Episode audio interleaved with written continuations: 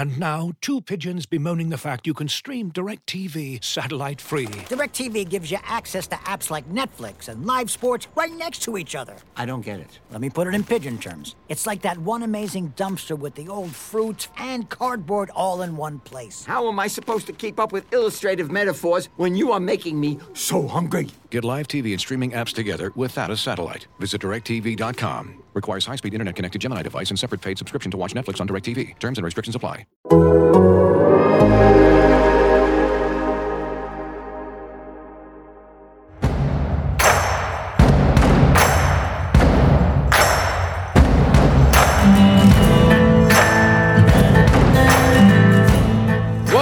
To Football and Grits, your SEC centric podcast here on The Athletic. I'm Aaron Suttles. It's Tuesday. That means it's a subscriber participation day of Football and Grits, a day where I answer your questions from the mailbag. And you guys always hit it out of the park with questions for this particular podcast. And we are here uh, a few days, what, two or three days away from the college football playoff semifinals doesn't really feel like the college football playoff semifinals because normally that first game in the semifinals is a bowl week. Like it's a it's a playoff, but it's still the bowl game. It doesn't feel like a bowl game this year. It feels like a road football game. Alabama not going to arrive in Dallas until the day before the game. Uh, most of the media flying in's coming in that time, so it really does feel just like a quick business trip for a road football game, and it does not feel like a bowl game at all. Before we get started today, as always, please subscribe, rate, and review Football and Grits to help us get the podcast out to new listeners. You guys have done a phenomenal job of that, and we certainly appreciate one you subscribing to the Athletic, and two being uh, diehard listeners to the to the podcast Football and Grits. You guys are awesome as always. Let's start. First question today from Smith C. He says, Are there any current possible landing spots for Gus Malzahn for the 2021 football season, or will he be enjoying time with his family next season? I think the answer to that question is solely dependent upon Gus Malzahn's desire to work right away. The fact that he got a golden parachute, you know, was it 10, 11 million within the first uh, 30 days of him being terminated – he's got plenty of money, and he made plenty of money before that. So money really isn't the issue. I think it's his desire to to just have something to do, to be competitive. I mean, you know, the coaches we sometimes forget our, our, biggest competitors as the players on the field. A lot of them, and, and especially the the high achieving ones. And and say what you will about Gus Malzahn, and he certainly had his detractors, and he had people that defended him. But the guy accomplished a great deal. I, I never thought what he accomplished at Auburn was the issue. In, in my opinion, the issue for Auburn fans was the mediocrity, um, the lack of consistency. That was that was sort of they love the highs. Who wouldn't? Who wouldn't love winning the SEC? Who wouldn't love beating Nick Saban's Alabama? Uh, who wouldn't love competing for a national championship, winning an SEC championship? Um, those are things that that that Gus Malzahn accomplished at Auburn, but it was, you know, it was going on the road and getting embarrassed by Georgia, getting going on the road and getting embarrassed by Alabama. It, it was the lack of consistency that did Gus Malzahn in. So you know, it, it just comes down to is does he want to does he want to wait this season out and see what happens, get a game plan with his agent, see what happens next year, or does he want to jump into the first job available? And then there's also the question of what what the market is for Gus Malzahn right now. I don't think there's a great mar- market right now today to for Gus Malzahn to land a Power Five job. You get a couple years away from that, at least a year away from that. I think there is a Power Five job now. It's probably not going to be an upper tier Power Five job, but I do think he could land a Power Five job. It, all, it depends on a few things. One, how picky he's going to be about that job Two, what part of the country he wants to live in and raise, you know, get away from his family because he's got grandkids now. Um, those things start start becoming factors um, as, as coaches age. And Gus, I'm not suggesting Gus Malzahn's old or anything, but when you have grandchildren, you know, sometimes your priorities change a little bit. So I think it comes down to do you just, you know, as you mentioned, Smith, does he just want to take a year off, enjoy those grandkids, enjoy his wife, enjoy his, his kids, and, and, and sort of just take a year because when you're when you're in the coaching profession, it's a grind, man. and it's um, the calendar spins, and there's always something on that calendar for you to do. He could he could take a year off and and and sort of scratch that itch with his family, or if he's that much of a competitor, which you know Gus Malzahn seems to be, he might jump at the first opportunity.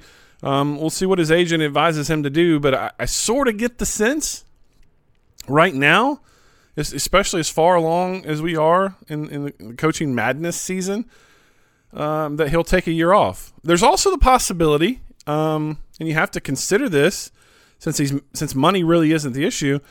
If he wants to compete, it, does he want to go back to being an offensive coordinator? Now, I think his resume suggests that he he's proven he can run a program and achieve at a high level.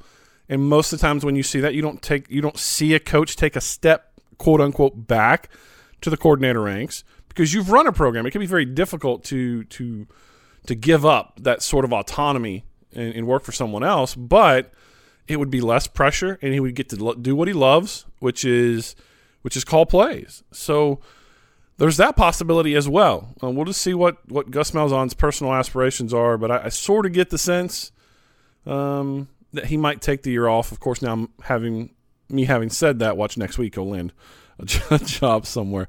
Looking for an assist with your credit card, but can't get a hold of anyone? Luckily, with 24 7 US based live customer service from Discover, everyone has the option to talk to a real person anytime, day or night. Yep, you heard that right you can talk to a real human in customer service at any time. Sounds like a real game changer if you ask us. Make the right call and get the service you deserve with Discover. Limitations apply. See terms at discover.com/slash credit card. As you've probably heard by now, we've teamed up with BetMGM this season. We'll be using BetMGM lines to make all of our picks, and we'll have special offers for our listeners each week. If you haven't signed up for BetMGM yet, use bonus code The Athletic, and you'll get a one-year subscription to The Athletic, plus up to a $1,500 first bet offer on your first wager with BetMGM. Here's how it works. Download the BetMGM app and sign up using bonus code The Athletic. Make your first deposit of at least $10. Place your first bet on any game and claim your voucher for a one year subscription to The Athletic. See BetMGM.com for terms. U.S. promotional offers not available in D.C., Mississippi, New York, Nevada, Ontario, or Puerto Rico. Gambling problem? Call 1 800 Gambler. Available in the U.S. Call 877 8 HOPE NY or text HOPE NY 467 369 in New York. Call 1 800 NEXT STEP in Arizona. 1 800 327 5050 in Massachusetts. 1 800 BETS OFF in Iowa. 1 800 270 7117 for confidential help in Michigan. 1 800 981 0023 in Puerto Rico. First bet offer for new customers only in partnership with Kansas Crossing Casino and Hotel. Don't forget, if you haven't signed up for BetMGM yet, use bonus code The Athletic, and you'll get a one-year subscription to The Athletic, plus up to a $1,500 first bet offer on your first wager.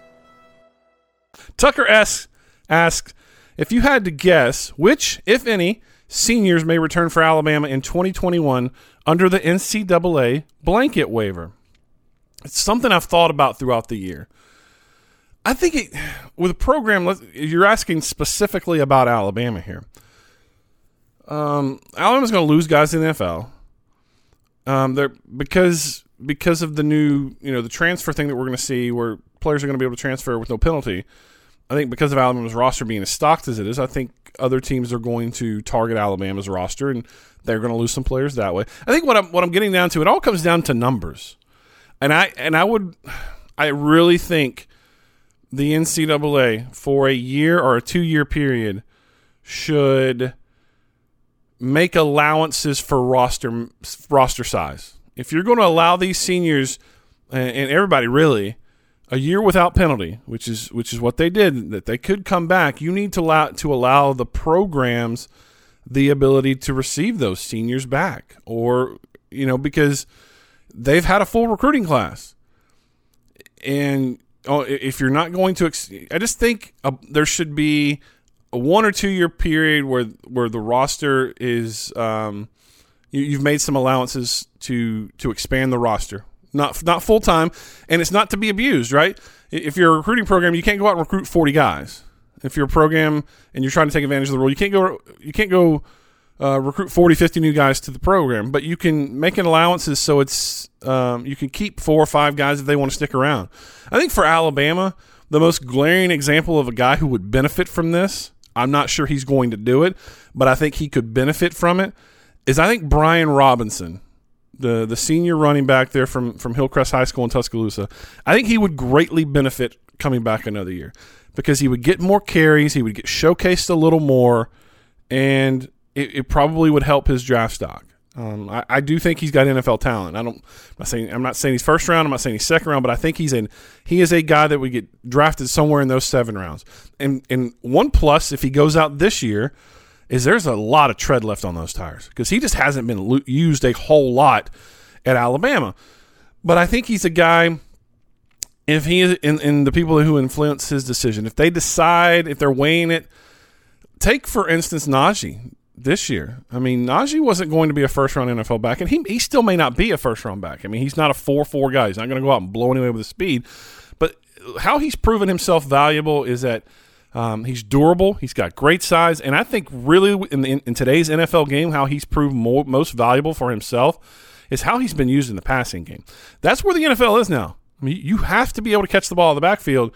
So what what Najee did in coming back for his senior year um, could really, I think, influence Brian Robinson a little bit to take advantage of this extra year. If if you know Alabama has the has the um, you know in the whole roster management, if they have room to keep him, I, I do think Brian Robinson is the is the best candidate to come back um, if he were to do it. And I, you know, also probably you look at LaBryan Ray. He's just he's he's you know Nick Saban said yesterday he's not been practicing. Doesn't look like he's going to be available for the for the Rose Bowl game against Notre Dame. He's the guy that could help himself coming back. It just it all depends if you're Nick Saban is you've got to manage that roster. You've only got so many spots for the program. You've got a full recruiting class coming in, which by the way is number one in the country. Surprise, surprise. Nick Saban still can recruit. So it's all roster management. It, it's all about the numbers. But I do think the top candidate to me, if you're looking at it on who's the guy that who who would be on both sides of this, right? It, we've I've already expressed why it's beneficial for Brian Robinson to consider it, but for Alabama, you got Trey Sanders coming off. Um, you know, he really never got to show what he did his freshman year. He never gets to play. He had a knee injury. Uh, this year, during one of the bye weeks, um, home in Florida, he gets in a bad car accident. Hasn't been able to practice or, or, or play since then. Um, so you got he's coming back when he was a five star talent. Really haven't seen him that much. Okay, we've seen there's obviously a lot to like about Jase McClellan. Um, the couple times in, in mop up duty, he's been electric. He looks like a dude.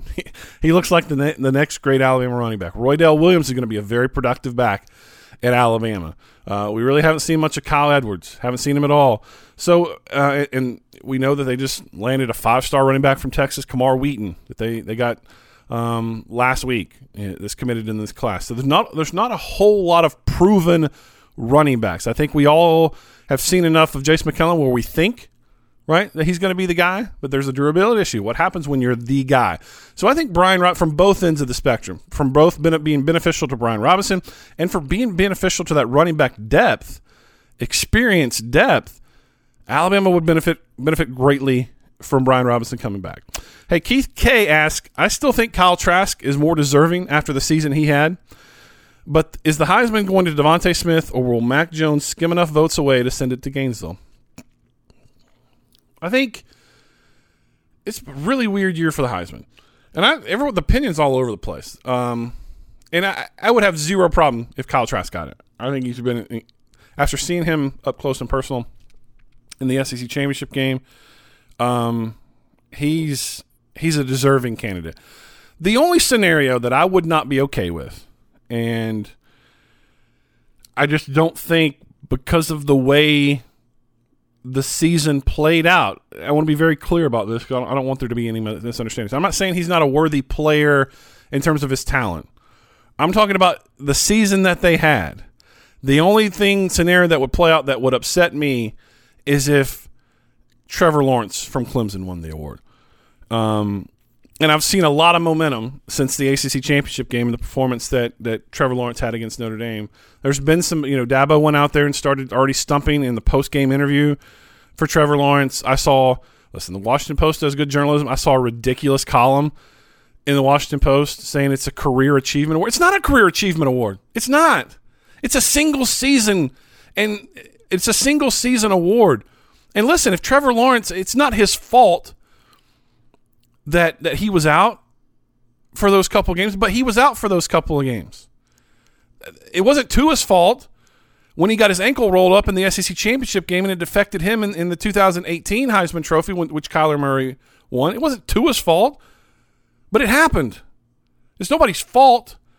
Yes, in an ideal world, we would get, you know, 12, 13, 14, 15 games of watching Trevor Lawrence, and we he would probably be deserving, but we didn't.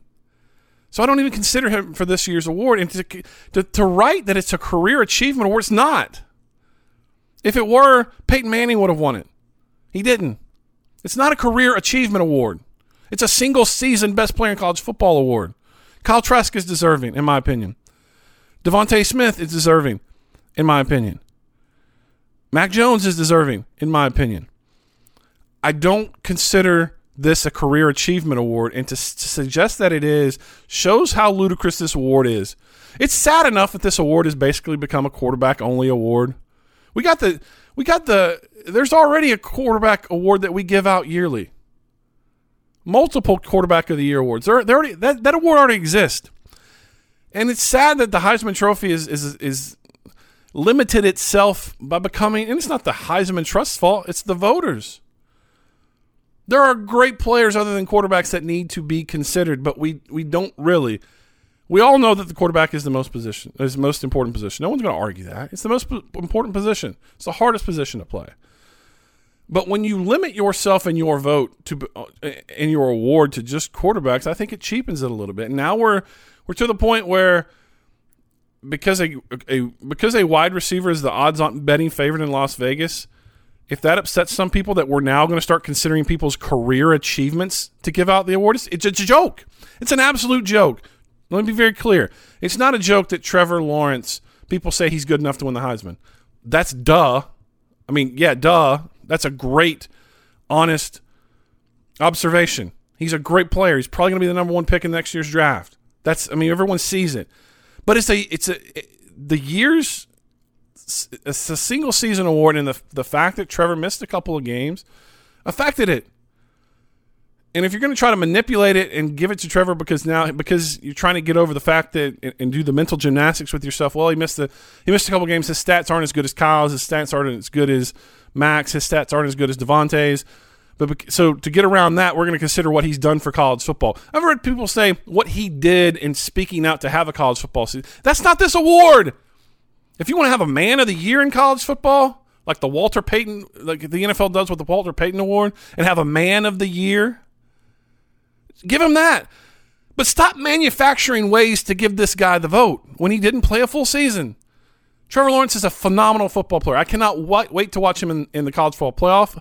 I cannot wait to watch him in the NFL. He's by all accounts a great person. But we can't manufacture ways to give the guy a award because he's a good guy.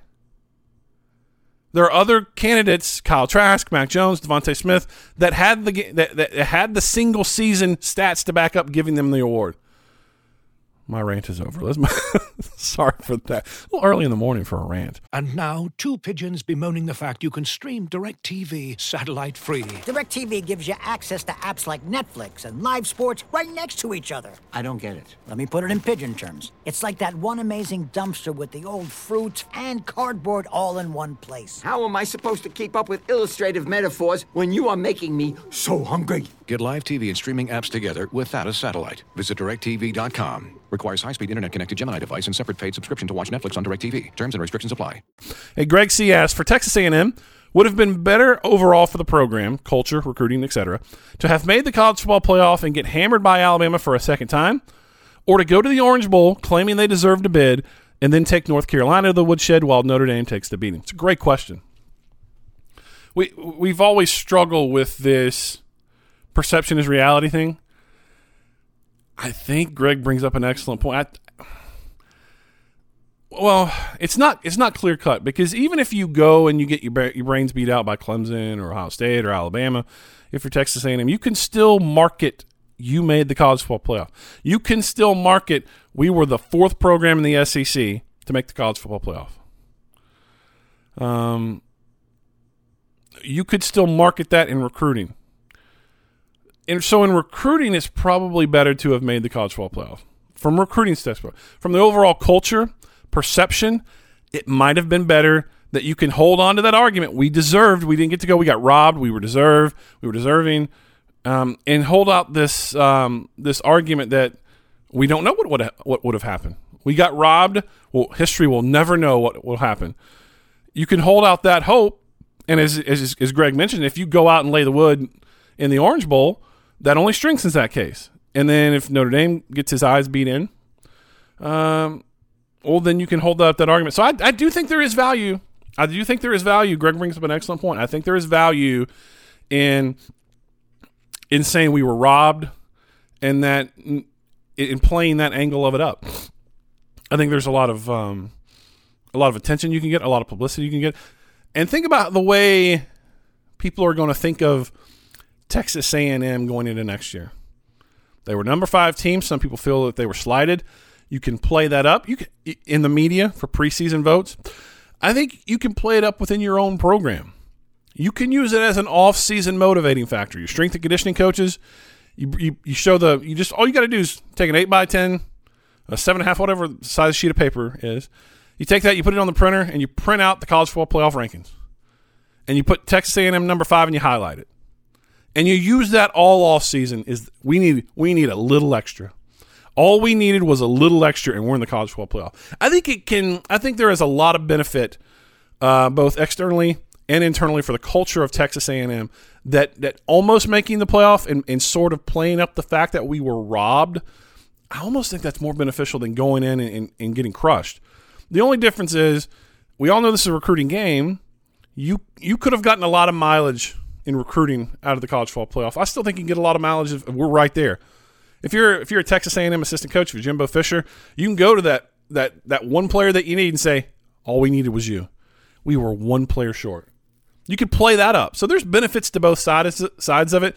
But it's an excellent question from Greg. I, I tend to think, just from perception, you can gain a lot if you handle your business in the Orange Bowl. Now, all this is moot if if North Carolina beats you. So go out and take care of business for the SEC, Texas A&M. Excellent group of questions uh, this week, as usual. Coming up on Wednesday's edition of Football and Grits, David Ubben and Josh Kendall take you inside the SEC East and all that's going on over there. Thanks for listening. Hope you guys had a great holiday season and a great New Year's coming up. A lot of great college football games. Thanks a lot.